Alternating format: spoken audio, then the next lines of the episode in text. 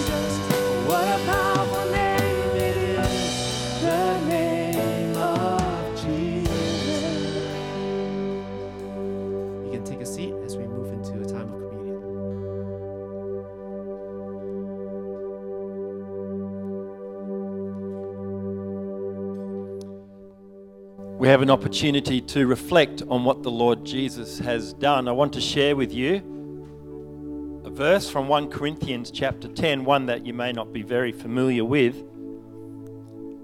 The Apostle Paul says, Therefore, my dear friends, flee from idolatry.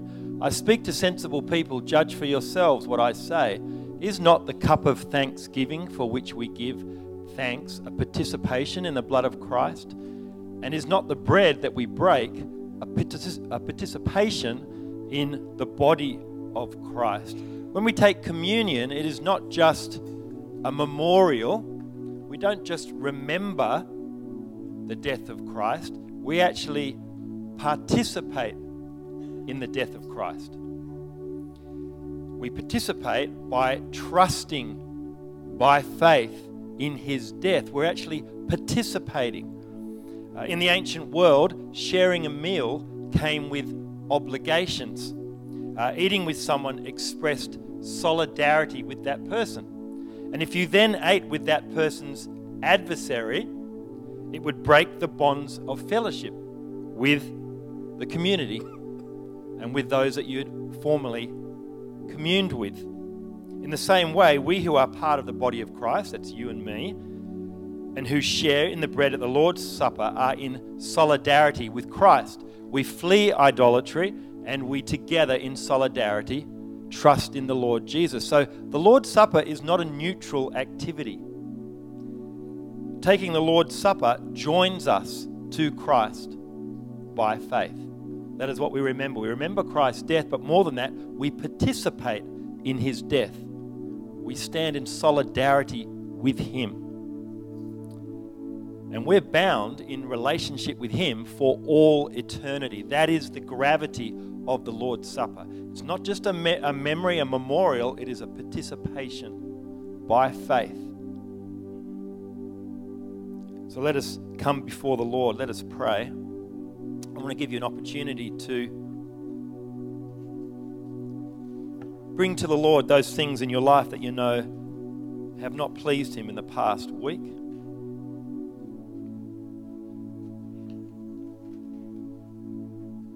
We can be confident and bring those to the Lord, knowing that He will forgive us. His death 2,000 years ago pays for our sins today. His blood covers our sins today. Dear Father, we bring our wrongdoings to you. We know, Lord, that we have failed at times this week. Failed to live with you as our Lord, failed to love you with all our heart and all our minds and all our strength. And Lord, we are sorry. And we thank you for the blood of Jesus that covers our sins. And we ask you, Lord, that you would fill us with your Holy Spirit so that we might live for you this week. Live for you as our Lord. And Lord, as we now put, participate in the Lord's Supper, as we come in faith and we put our trust in the Lord Jesus, we stand in solidarity with Him. I pray, Lord, as we feed on the Lord Jesus, you might give us strength for today and hope for tomorrow. And we pray this in Jesus' name. Amen. So I'll ask you to stand and come forward and take of the cup and the bread. Please take hold of them, take them back to your chair. These are for those of you who call on Jesus as Lord. If that's not yet you, then feel free to stay in your seat. No one will think anything less of you. And uh, if you would like to know more about the Christian faith, please come and see me afterwards.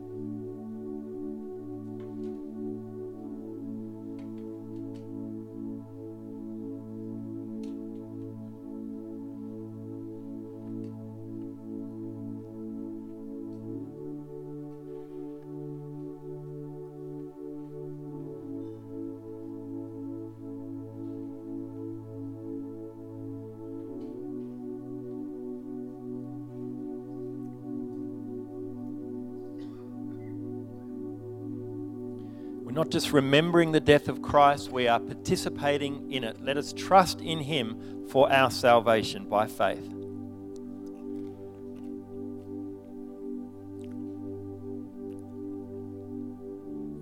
And as we eat and drink together, we eat in solidarity with Christ. We say, Lord, you are our King, you are our ruler, you are our Lord. Let us drink. Amen.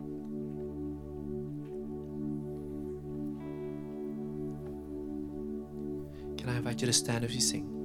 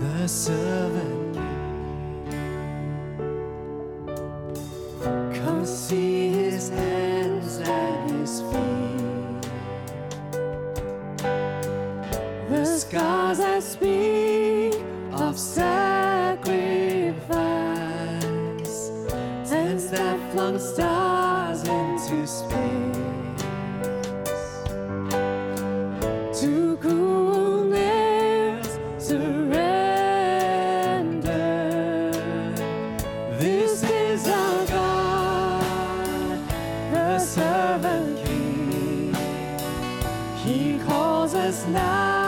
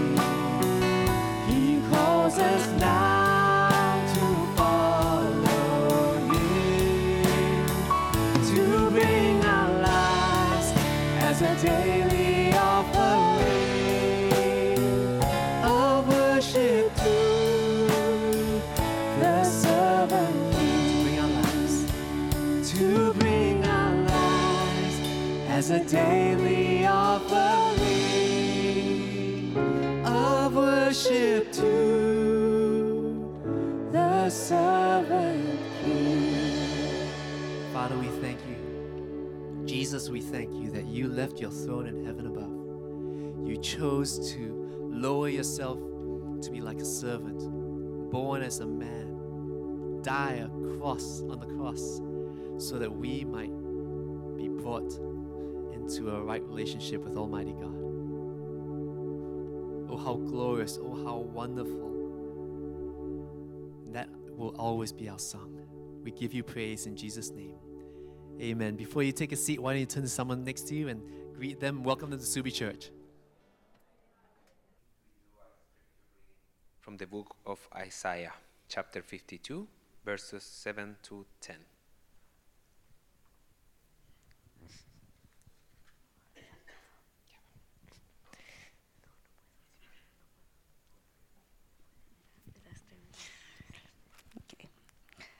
How beautiful on the mountains are the feet of those who bring good news, who proclaim peace, who bring good tidings, who proclaim salvation, who say to Zion, Your God reigns. Listen, your watchmen lift up their voices. Together they shout for joy. When the Lord returns to Zion, they will see it with their own eyes.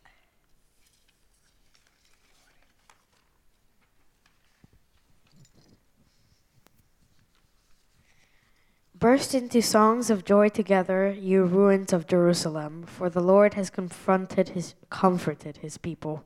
He has redeemed Jerusalem. The Lord will lay bare his holy arm in the sight of all the nations, and all the ends of the earth will see the salvation of our God. Thank you, Jose and Carla and boys. Good job. Welcome to Subi Church, everyone. Um, my name is Peter. I'm one of the elders here, and uh, we're going to do our scripture at Subi. Do you know what the verse is? The address? Luke 2, verse 11. Do you know? Maybe I should say, like David did last week. He said it, and then you all follow just to help us out a little bit. Shall I, shall I do that? Today in the town of David is born a sa- no, Savior has been born. He is the Messiah, the Lord. Is that right? Okay, well, let's do it together. Luke chapter 2, verse 11. Today in the town of David is born to you a Savior. He is the Messiah, the Lord. I got it wrong, didn't I?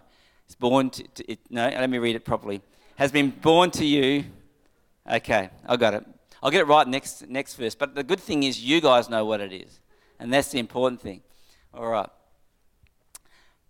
Primary school kids, it's time for you to go to your kids Subi kids. And uh, the year sixes are graduating today, so it's going to be a bit of excitement there. And uh, we look forward to them, the year sixes, going into the youth ministry. Well, welcome to Subi Church. We're glad you're here. If you've been here many times, we're glad you're here. If it's your first time, we're even more glad you're here. And I pray that you feel welcomed. And soon, certainly make yourself known to someone with a red lanyard on out, out in the lobby or to those people that are around you. And regulars in Subi, don't forget to talk to someone you don't know around you as you leave the service today. We want to be the friendliest church in the locality, don't we? We want to be as we want to welcome people as Christ has welcomed us. Okay, the Connect cards. You know the physical card, you also know the QR card. It's for everybody, new and regulars, because we want to just make sure that we are ministering to everyone, whether it's your first time, we're praying for the things that are on your heart, that we're answering the questions that you have, and if you're not here, that we can follow up and see if you're okay. So that's for everybody, the Connect cards. Now it's a time of offering. We don't do that physically. You know that, you know how that works. We do have information sheet out the back if you want to know um, account details and such, so that you can set up um, automatic payments and such. Um, there's also a offering box on the left on the way out. We give to the Lord not because we have to, because we get to. As He has given to us generously, we give back some of that that belongs to Him already to Him, and then He blesses us in return. Good deal? Really good deal. Yeah. He, it's good for us. So let's pray about that. Father, we thank you that you are a faithful God and you are always faithful, providing for us in all areas of our needs. Lord, you even provide things that are not always well received, but we know that you're in control and all things are for our good. We thank you, Lord, that um, you always provide a way of escape in temptation. Lord, you always provide a meaning to difficult things in our lives. You also provide our physical needs, and we're grateful. And as we give back to you out of obedience, may you use what we give to you, Lord, for your kingdom, for the furtherance of your kingdom, not just here in Subi and Perth and WA, but throughout the whole world, for the praise and glory of your name. Amen. A couple of upcoming events. Um, the City of Subiaco Christmas Lunch. Now, we get to um, partner with City of Subiaco to run this uh, community Christmas lunch. And we get to share the gospel, we get to share the love of Christ. So it's a great opportunity. And that's happening on Christmas Day, this next Sunday, between 12.30 and 2.30, in, um, just down the road here at the third place. Um, so we're still looking for some volunteers to help set up and also to help clean up afterwards. The setup is 10:30 to 12. The cleanup is 2:30 to 4:30. Please let us know on your Connect card, or um, let someone know their lanyard, and they'll fill out the Connect card for you. Um, but we'd love to know if you can be available for that. The Christmas services are on Christmas, well, New Christmas um, Eve and Christmas Day, Saturday and Sunday, coming up. And so they're going to be the normal service times. I'm not going to tell you what they are because you're here, so you know what they are. But um, it's going to be a different service. It's going to be child friendly, so we won't have um, Subi kids. The children will be in with us. Please invite um, your friends, your neighbours, your family to come along. It's going to be child friendly. It's going to be about an hour. You must know that um, for this Christmas service, because on a Saturday evening and Sunday, we're not going to have communion. oh, I can feel it. It's, like, no, it's okay. It's only going to happen just this once because it's a Christmas service and um, we have some time constraints. We also have volunteer constraints, and we want to focus on um, the birth of Jesus Christ. The theme of this service will be Come and Adore Him. Trust me, the next Sunday we're going to have communion again. All right? It's going to be okay. Subi Youth uh, Summer Camp is coming up 13th to the 16th of January. That's a Friday to a, a Monday. It's going to be a lot of fun for the youth. Year sixes are invited. Uh, the, ones from year six this year, they'll be in year seven next year. They're invited. So register for that. Use your Connect card, um, or get on the get on the website. Register for that. It's going to be a lot of fun. A lot of great teaching. Jordan's um, got a great team who are going to make sure that your youth are not only having a lot of fun, but they're going to be fed the Word of God, and they're going to enjoy it. So please register for that. And the Subi Kids summer schedule. Okay, we we have got um, obviously no Subi Kids next week because it's New, uh, Christmas Eve. I keep wanting to say New Year's Eve, Christmas Eve and Christmas Day. I'm rushing it a bit, isn't I know. But then Christmas Eve and um, the first of sorry New Year's Eve and the first of January we won't have any Subi Kids either. So the next two weeks there won't be any Subi Kids. Then we go into our Subi Kids summer schedule. So the seventh and the eighth, the tw- all the way through to the end of January, we are going to have Subi Kids, the whole bunch of classes, right from Bubs all the way through to Year Sixes, at the nine o'clock service. So it won't be at this service, and it won't be at ten forty-five. And we do that because we have limited number of volunteers. We're going to give our volunteers a bit of a break. And we reckon because it's holiday season that you can be flexible. So either you take your kids in with you, don't skip church, don't do that. And online is never as good because we don't get to see your faces. And we want to sort of rub shoulders with you, and, and, and it's good for us. Good God tells us to do that. But if you have to, um, if you want your kids to be in Subi Kids, it'll be the nine o'clock service. All right? So that'll be the summer schedule. Now I'm going to hand over to the chairman of the Elder Board, Sean Kum.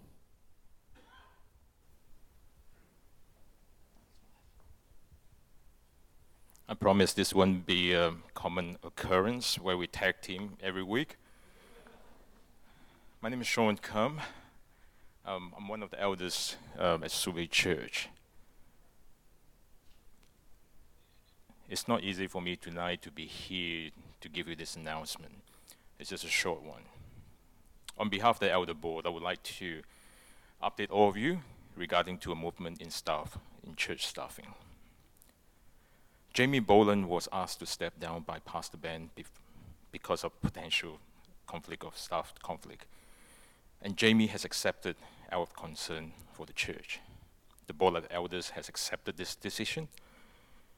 We want to acknowledge the Boland family continue to be a very important part, a beloved part of the ch- uh, church community here. Please keep them in your prayers and ask God's blessing and direction for their lives and family. I would like to let you know too that this announcement was made in consultation between the elders and Jamie. I ask that you respect both Jamie's and the elders' decision on this. Thank you. This week's Bible reading are taken from the books of Genesis and 2 Samuel. Genesis chapter 12, verses 1 to 3. The Lord had said to Abram, Go from your country, your people, and your father's household to the land I will show you. I will make you into a great nation, and I will bless you. I will make your name great, and you will be a blessing. I will bless those who bless you, and whoever curses you, I will curse, and all peoples on earth will be blessed through you. 2 Samuel chapter 7, verses 11b to 16. I will also give you rest from all your enemies. The Lord declares to you that the Lord Himself will establish a house for you.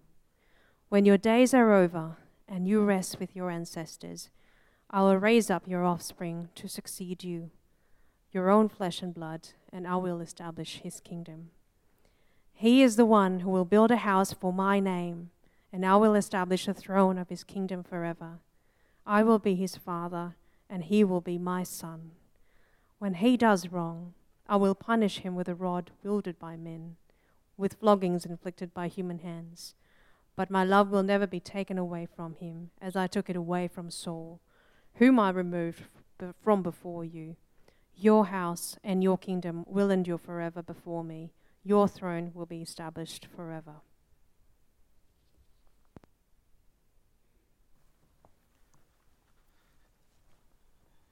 Good evening, everybody. Good to be with you. Good to see you.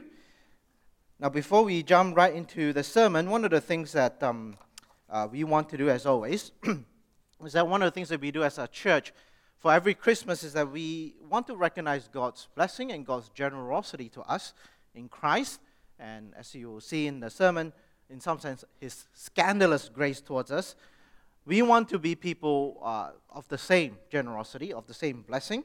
So, one of the things that we do every year is that we take the opportunity as a church to partner with another organization uh, to give as a love offering. So, this year we have mentioned that we wanted to do something about the Ukraine um, crisis, and we have partnered with the International Church of Bucharest. So, I think over the past few weeks you have received a flyer like this to um, give you more information. So, one of the things that they have been doing, a few of the things they've been doing, is that they have ministries to the refugees, and they are focused right at this moment is to meet the physical needs of the refugees, you know, from medical costs to transportation costs, uh, through clothing to um, winter items uh, during this time.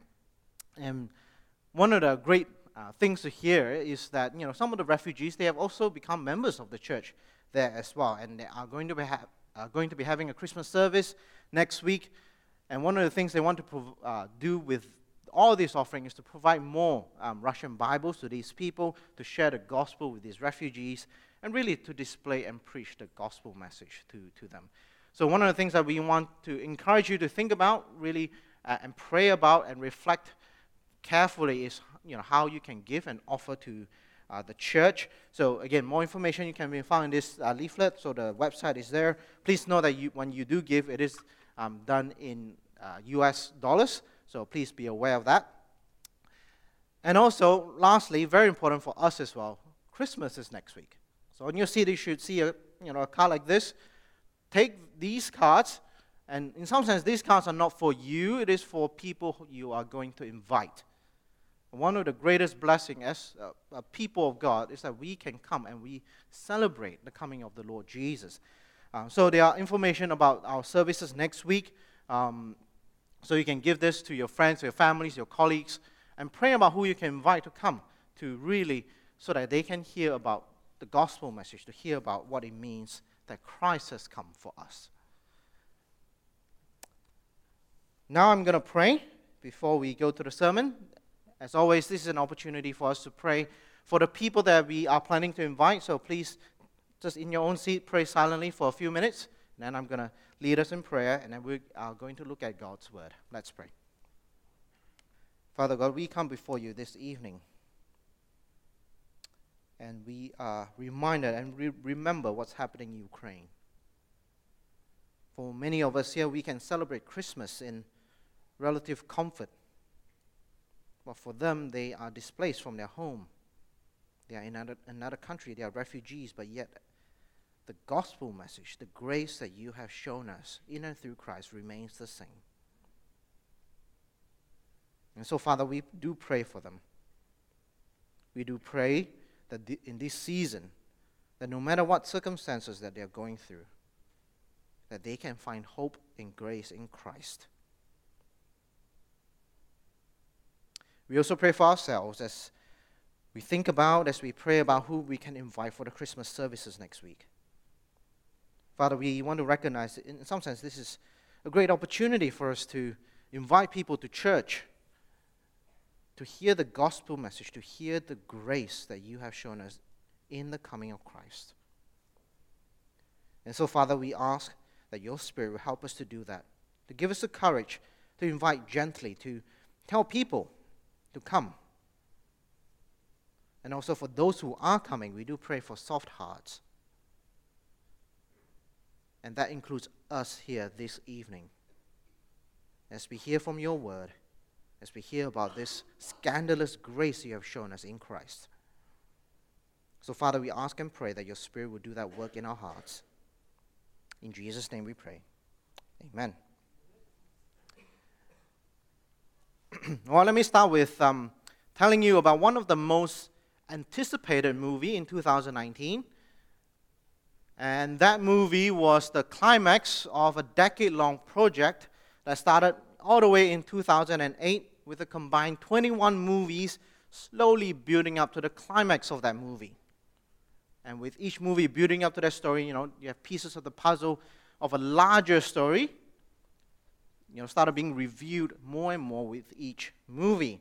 And then after more than a decade, with a combined 21 movies, the time has come to tell the climax of that story in 2019. Now, some of you immediately would recognize what movie I'm talking about. Do we know what movie that is? No. Well, it is the movie Avengers Endgame. Right? The Avengers Endgame is the endgame of a project that started a long time ago. It was planned in such a way that each movie they'll have you know, snippets of a larger narrative. And it is because of these movies that you know, people have started talking about post-credit scenes. And it becomes a topic of discussion among the fans. And over the course of you know, the decade and all these 21 movies, what happens is that Avengers Endgame became a very, very and highly anticipated movie. And it did not disappoint when it uh, was released in 2019. It became one of the highest grossing movies of all time. It made a total of uh, $2.8 billion worldwide. It was the fastest movie to reach the earnings of 500 million. It did that, it did that in three days.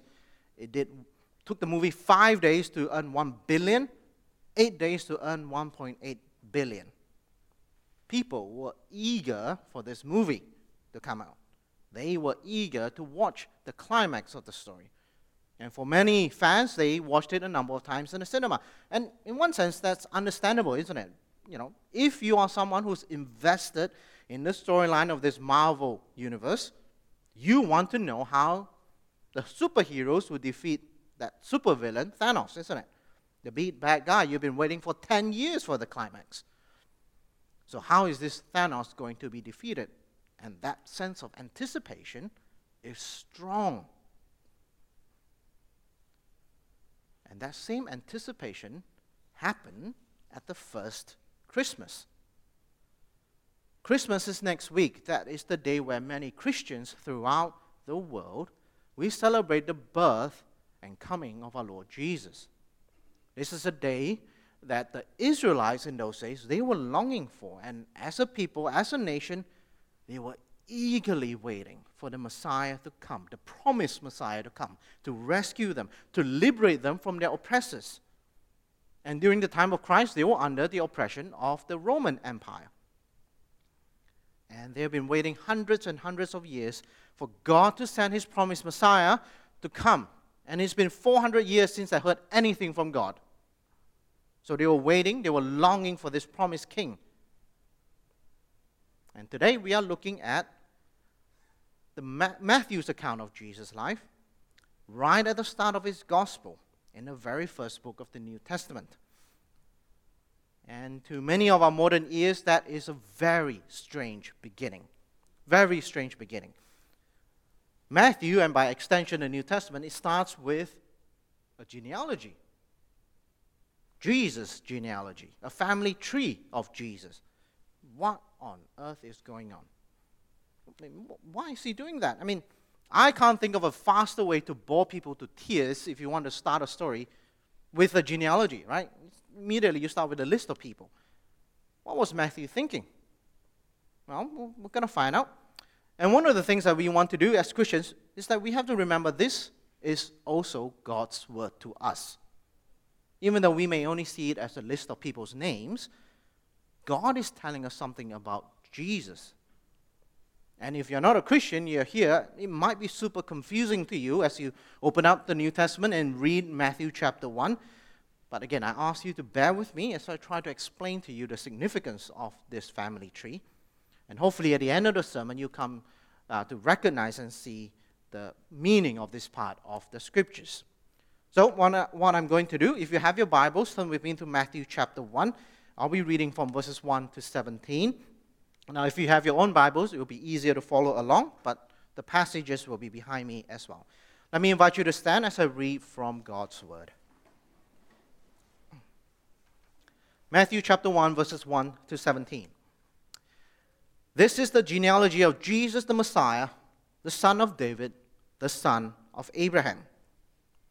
Abraham was the father of Isaac, Isaac the father of Jacob, Jacob the father of Judah and his brothers, Judah the father of Perez and Zerah, whose mother was Tamar, Perez the father of Hezron, Hezron the father of Ram, Ram the father of Amminadab, Amminadab the father of Nahshon, Nahshon the father of Salmon, Salmon the father of Boaz, whose mother was Rahab, Boaz the father of Obed, whose mother was Ruth, Obed the father of Jesse, and Jesse the father of King David.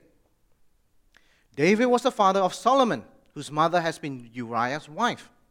Solomon the father of Rehoboam, Rehoboam the father of Abijah, Abijah the father of Asa, Asa the father of Jehoshaphat, Jehoshaphat the father of Jehoram, Jehoram the father of Uzziah, Uzziah the father of Jotham, Jotham the father of Ahaz, Ahaz the father of Hezekiah, Hezekiah the father of Manasseh, Manasseh the father of Amon, Amon the father of Josiah, and Josiah the father of Jeconiah and his brothers at the time of the exile to Babylon. After the exile to Babylon, Jeconiah was the father of Shealtiel, Shealtiel the father of Zer- Zerubbabel, Zerubbabel the father of Abihud, Abihud the father of Eliakim, Eliakim the father of Azor, Azor the father of Zadok, Zadok the father of Akim, Akim the father of Elihud, Elihud the father of Eleazar, Eleazar the father of Matthan, Matthan the father of Jacob, and Jacob the father of Joseph, the husband of Mary, and Mary was the mother of Jesus, who is called the Messiah. Thus there were 14 generations in all from Abraham to David, 14 from David to the exile to Babylon, and 14 from the exile to the Messiah. You may be seated. So, what can we glean from this passage? Three points. Let's have a look. Point number one the promised king has come. The promised king has come. Verse 1, let me read that again. This is the genealogy of Jesus the Messiah, the son of David and the son of Abraham. That is a sentence loaded with significance, especially for an Israelite. Remember, they have been waiting for the promised Messiah to come. And by starting his gospel account with this, Matthew is saying, Jesus, Jesus is this promised Messiah. Right? Reading this verse or this sentence is like us sitting in a cinema, and then the screen comes on, and we see Avengers Endgame title card. We know we're in for a ride. We know we're watching the climax of a story. This verse, this sentence is the same for the Israelites. This is the genealogy or the family tree of Jesus, the Messiah, the son of David, the son of Abraham.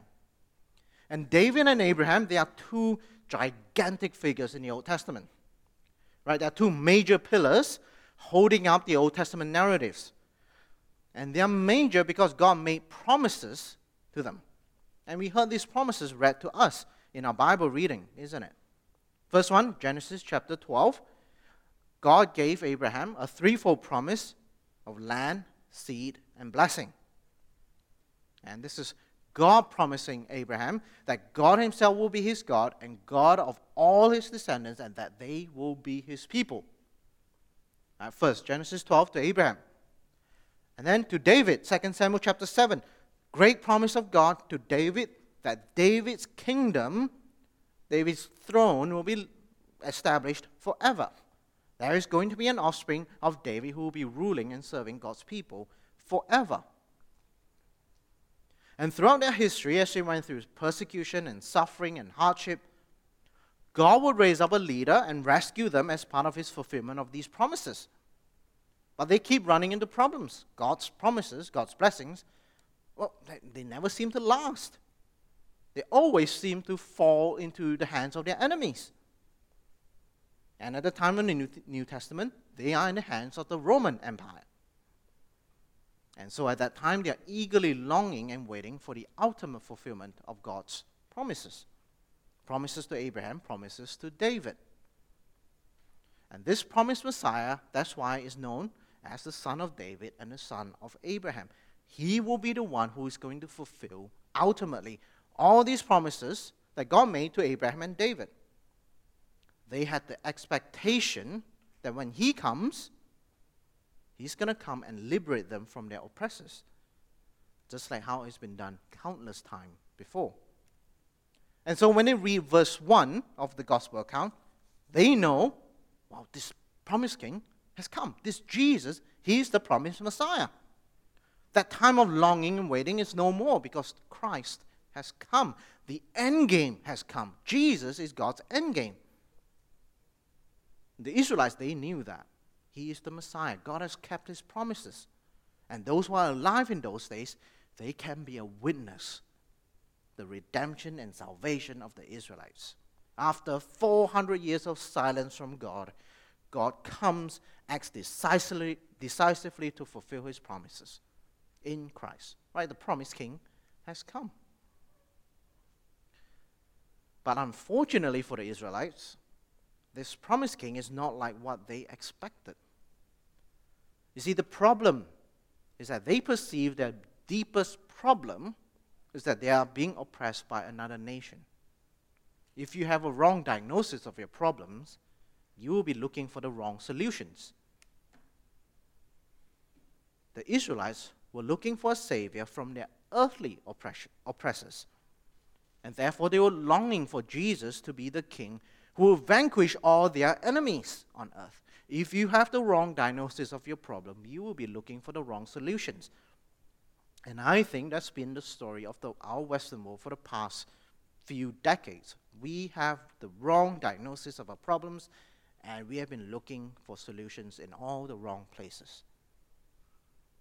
Let's say an example. In the last century, we thought our biggest problem is our repressive sexual ethics and morals, and therefore the solution is to liberate ourselves from that repressive sexual ethics. And from there, we have the sexual revolution in the 60s and 70s, isn't it? Or, after that, people began to question and try to find the meaning of life. And they thought the solution is the accumulation of wealth or accumulation of power as much as they can. How did that work out for them? Or in the last few years, we think our biggest problem is that, you know what, we are not embracing our true sexual or gendered self. And therefore, there's a rise in transgenderism the Israelites, they long for a savior to save them from their oppressors. What are you longing for? What kind of savior are you looking for? Health? Pleasure? Power? Meaning in your life? Relationships?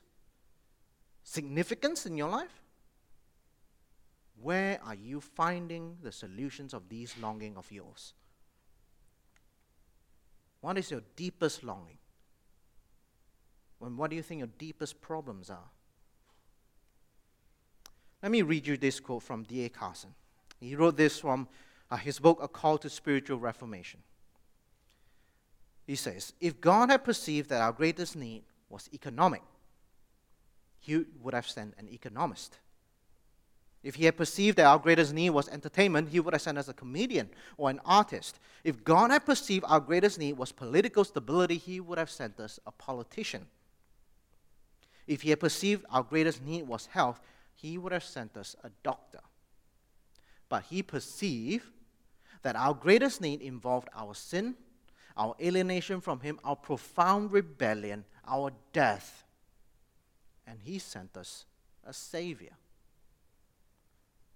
So, point number one yes, the king has come, but what has he come for? It leads to our second point. This king, this promised king, has come for sinners. This promised king has come for sinners. That's from verses 2 to 16. And as you read through this genealogy, Matthew has what Matthew has done with this genealogy is unusual. It is unusual in that he included four women in that list. Because in those days, when genealogies or family trees, when they are written down, they generally don't include the women. In this case, Matthew included four women. So these four women are Tamar, Rahab, Ruth, and Uriah's wife, which is Bathsheba. To the Israelites, there are two major problems. Two major problems on this. First is that these four women, they are most likely Gentile women. In a genealogy talking about the promised Messiah to the Israelites, it is remarkable that Matthew included Gentiles in the genealogy. What is Matthew trying to say? He's trying to show his readers that this promised king has come. He's not just the promised king for the Israelites, he's the promised king and Messiah to both Jews and Gentiles alike. Not just a king to the Israelites, he's the king of the Gentiles as well. There are Gentiles in this genealogy. And that's why it's not surprising to find right at the end of his gospel account, Matthew 28, the Great Commission, what does Jesus say? Go and make disciples of the Israelite nations. No, he doesn't say that. Go and make disciples of all nations, baptizing them in the name of the Father, Son, and Spirit, teaching them to obey everything I've taught you.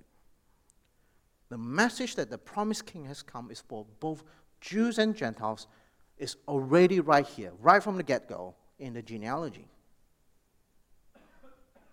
And the second thing, the second thing the Israelites had a problem with uh, about these four women is that they had morally dubious reputation among the Israelites. They were thought of as sinners. They were not considered to be morally upright. They were sinners in the eyes of the Israelites. So, take for example Rahab. so, her story can be found in Joshua chapter 2. And in the whole book of Joshua, she's described as a prostitute three times in the book of Joshua. So, even though the actions uh, in her story, she saved two spies that Joshua himself sent out, the fact remains that the Israelites thought of her as a prostitute, and in their eyes, she was not a person of high moral character. They, these four women, they did not have good reputation among the Israelites. They were considered to be sinners. Matthew, he knew this, but yet he included these four women in the genealogy. And he is showing that this promised Messiah has come for sinners, both Jews and Gentiles alike. This promised king includes sinners in his kingdom, even Gentile sinners in his kingdom. And these four women, even though they, in their eyes, in the eyes of the Israelites, they did not have moral, high moral character, God worked through them to bring about the promised king. Even though they did not have perfect sinlessness, they were still included in the kingdom of God. In other words, the reign of this king who has come is a reign of grace. In fact, it will be a scandalous grace. It is scandalous, particularly to the Israelites in those days, because people of such poor moral reputation and poor moral character, they are saved and included in the kingdom of this Messiah. That's outrageous. That's scandalous in their minds. How could a holy and righteous God have these sinners before him and in his kingdom? Scandalous in their minds. But how could God have done that? It's because this promised king has come for sinners. And the grace that he shows those who trust in him, in many senses, is absolutely scandalous. Absolutely scandalous. Now, it is easy for us in our Western world right now to start thinking highly of ourselves when we compare our lives with these women, isn't it? Well, you may say, Well, I've never been a prostitute like Rahab. In the case of Tamar, you can say, you know, I've never pretended to be a prostitute and sleep with my father in law. I've never done those things. I'm safe. I should not be considered a sinner. In fact, I'm a very reputable member of our society. I do a lot of good things. Right? I work in the health sciences, health industry. I help people all the time. I work in retail and I treat people really well, even though they might have been very rude to me.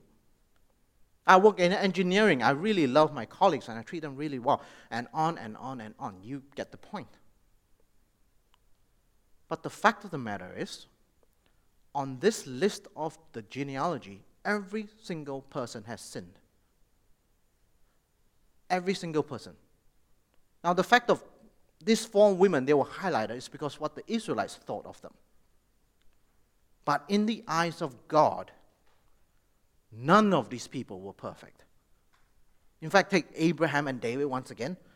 Major characters in the Old Testament, they sinned terribly, terribly. Because ultimately, it's not about how we view ourselves or how others view us, it's how an absolutely holy and righteous God views us. And if we are honest with ourselves, well, none of us match up to God's standards. In fact, we don't even match up with our own humanly standards. Let me give you a very quick recent example.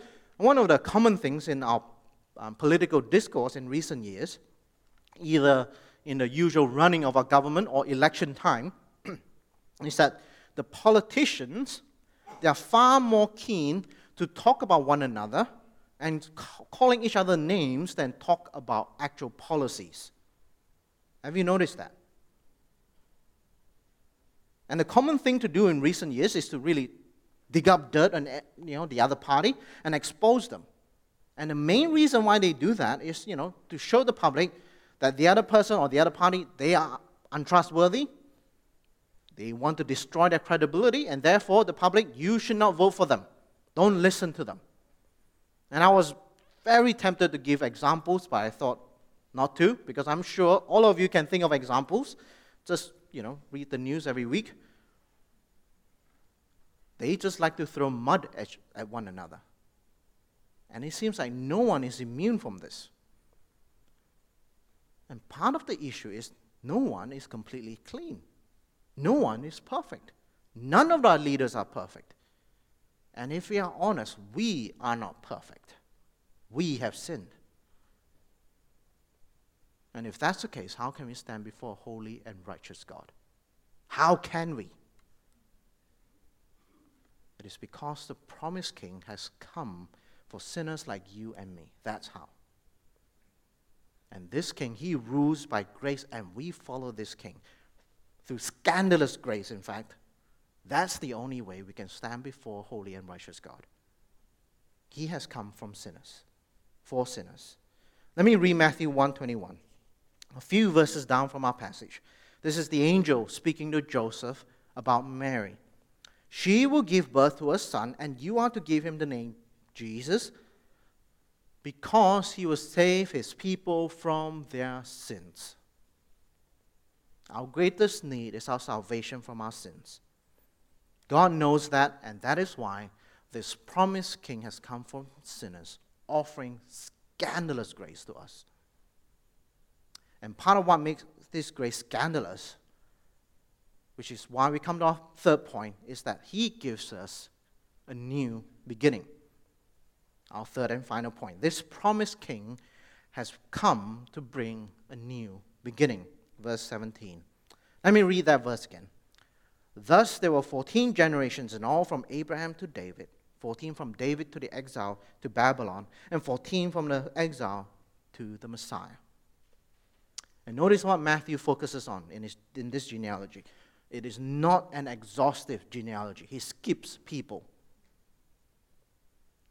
he crafts his genealogy very carefully and deliberately in the way that he presents Jesus' family tree to show that the story of Israelites under the theme of exile and return. For 14 generations from Abraham to David, 14 from David to exile, and 14 from exile to Messiah. Now, that's a reason why he also uses 14 generations, the number 14. We don't have time for that. If you're curious, come and ask me after the service. But the division he uses is the exile. And the Israelites, they were driven out of their land into the land of Babylon as judgment from God for their idolatry and their sin, and their exile from their land is a symptom, a picture of their spiritual condition with God. Because of their sin, because of their idolatry, they're alienated from God and they received his judgment. And even though eventually they did return to the land, it was not a triumphant return. In fact, they sinned again. The Israelites never reached the same heights as they did under King David and King Solomon. And eventually, as we saw, they came under the occupation of the Roman Empire. And in the minds of all the Israelites in those days, they would still think of themselves under exile, in exile. They haven't heard from God for 400 years, still anticipating the promised Messiah. And one of the things that you have to remember as well, they have a number of false starts in their history. Right? Moses was so promising. He led them out of slavery from Egypt, but then he sinned, he could not enter the promised land. Saul, he started so well as the first king, he ends up sinning, and God took the throne away from him. David united the tribes. He was the first, in some sense, legitimate king of Israel. What happened there? He sinned against Bathsheba and Uriah. And then Solomon came, wisest man in history. Yet he's so wise that his wives and concubines led him away from God. Time after time after time, when there was someone who was so promising to fulfill God's promises to them, they failed. Again and again, they failed. Their supposed Savior failed them, never brought them to everlasting life in the promised land. And in many senses, that's our story today, isn't it? The supposed saviors of our world, presented to us as the ones bringing us to the promised land in our lives, they fail us again and again. And when we reach that supposed promised land, we find it empty when we arrive. Jeremiah um, chapter 2, verse 13 has a great picture of what this looks like. Let me read from that passage. My people have committed two sins. They have forsaken me, the spring of living water. And notice this imagery. And have dug their own cisterns, broken cisterns that cannot hold water. They have dug their own system, cisterns, cisterns that can't hold water. Finding our saviors in this world is like desperately trying to hold water in a broken cistern. It's futile, it is impossible, but we try to do it anyway when we find our saviors in this world. That's what it feels like. But here in Matthew chapter 1, Matthew presents Jesus as this promised king who has come, the one who will bring an end to the exile and bring everlasting blessing to the people, a kingdom that will never perish. He is a king who is going to come to bring a new beginning to sinners, Jews and Gentiles alike. So, no matter how checkered your past is, the king is coming to bring a new beginning to you and, and your exile away from God. And that means you're no longer pouring your lives into a broken cistern because Christ comes and he gives you a new one, a new life. And these four women that I mentioned in the genealogy, they have a new beginning in Christ. You can have a new beginning in Christ. The promised king has come to bring a new beginning, like to sinners like you and me. So, are you saying any sinners can receive a new beginning in Christ? Yes. Even me, who had a terrible past with substance abuse? Well, yes. Even me, who had so many failed marriages or had sexual past, sexual sin in my past? Yes. Or me, who had huge pride and ego, who I am and what I own? Yes even me who whom I feel that I don't deserve any love or grace whatsoever? Yes. Any and all sinners can come to Christ and receive a new beginning.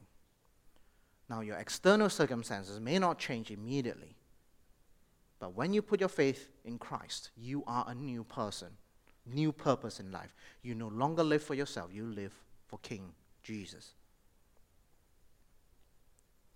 But what does it cost to bring this new beginning? The cost of this new beginning for those who follow Christ is nothing less than the death and resurrection of this king. And that's the scandal of the Christmas story. Right, this promised king, he has come for sinners, for Jews and Gentiles alike, to bring a new beginning for them. But the only way he can do that is to sacrifice himself, taking up, upon himself the wrath that we deserve, and being raised again from the dead, exalted as our king. All that to save us from our sins. That's scandalous grace. That's scandalous grace. Sarah Irving Stonebraker, she is a senior lecturer at Western Sydney U- University. She became uh, a Christian in her late 20s, and this is what she said when she found out more about the Christian faith. Christian, Christianity was also, to my surprise, radical, far more radical than the leftist ideologies with which I previously been enamored. The love of God was unlike anything which I had expected, or of which I could make sense. In becoming fully human in Jesus, God behaved decidedly unlike a God. Why deign to walk through dark, death dark valley, or hold the weeping limbs of leper if you are God? Why submit to humiliation and death on a cross in order to save those who hate you? God suffered punishment in our place because of a radical love. This sacrificial love is utterly opposed to the individualism, consumerism, exploitation, and objectification of our culture. In other words, God's grace in Christ is absolutely scandalous. Let me end by bringing us, bringing us back to the start of the sermon. I mentioned about Avengers Endgame, the endgame of a long, decade long project. And the people behind this project obviously wanted this climactic movie to, biggest, to be the biggest movie of all time, to earn as much money as possible. And in that story, Thanos, the main villain, his endgame is to eradicate half of all life in the universe. And his reason is that you know, if life is left unchecked, life will cease to exist because the resources in the universe is finite. So, so his end game to kill half of all life in the universe. And the studio's end game is to make the biggest movie of all time. What is the end game for King Jesus? What is the end game for the Christmas story? And Matthew gives us hints right from the start from this genealogy the promised king. He has come, and he's the one that the Israelites were waiting for the fulfillment of God's promises to Abraham and David. But this is a king that defies all their expectations and all our expectations. Because this king has come for sinners and brings new beginning. And instead of killing all of life in the universe, Jesus sacrificed himself so that those who believe in him will have the greatest blessing in the whole universe. And so instead of us looking for saviors in the things or people of this world, God's purpose, God's end game in Christ is to bring sinners like you and I into his kingdom by his sheer scandalous grace. That's the Christmas story. Father God, we come before you. And once again, we want to recognize we are sinners in your sight, undeserving of your blessing, undeserving of your salvation, but yet you have sent Jesus to fulfill the promises you have made from long ago to save us sinners, Jews and Gentiles alike. That no matter what our past has been, we can have a new beginning in Him. What an amazing grace that is. Father, we celebrate Christmas every year. And every year there's so much fanfare around it. And many of them are good things. But Father, help us to never lose sight of what makes Christmas special, what is at the center Jesus Christ, the one who loved us and gave himself for us. Help us to celebrate him. In Jesus' name we pray. Amen.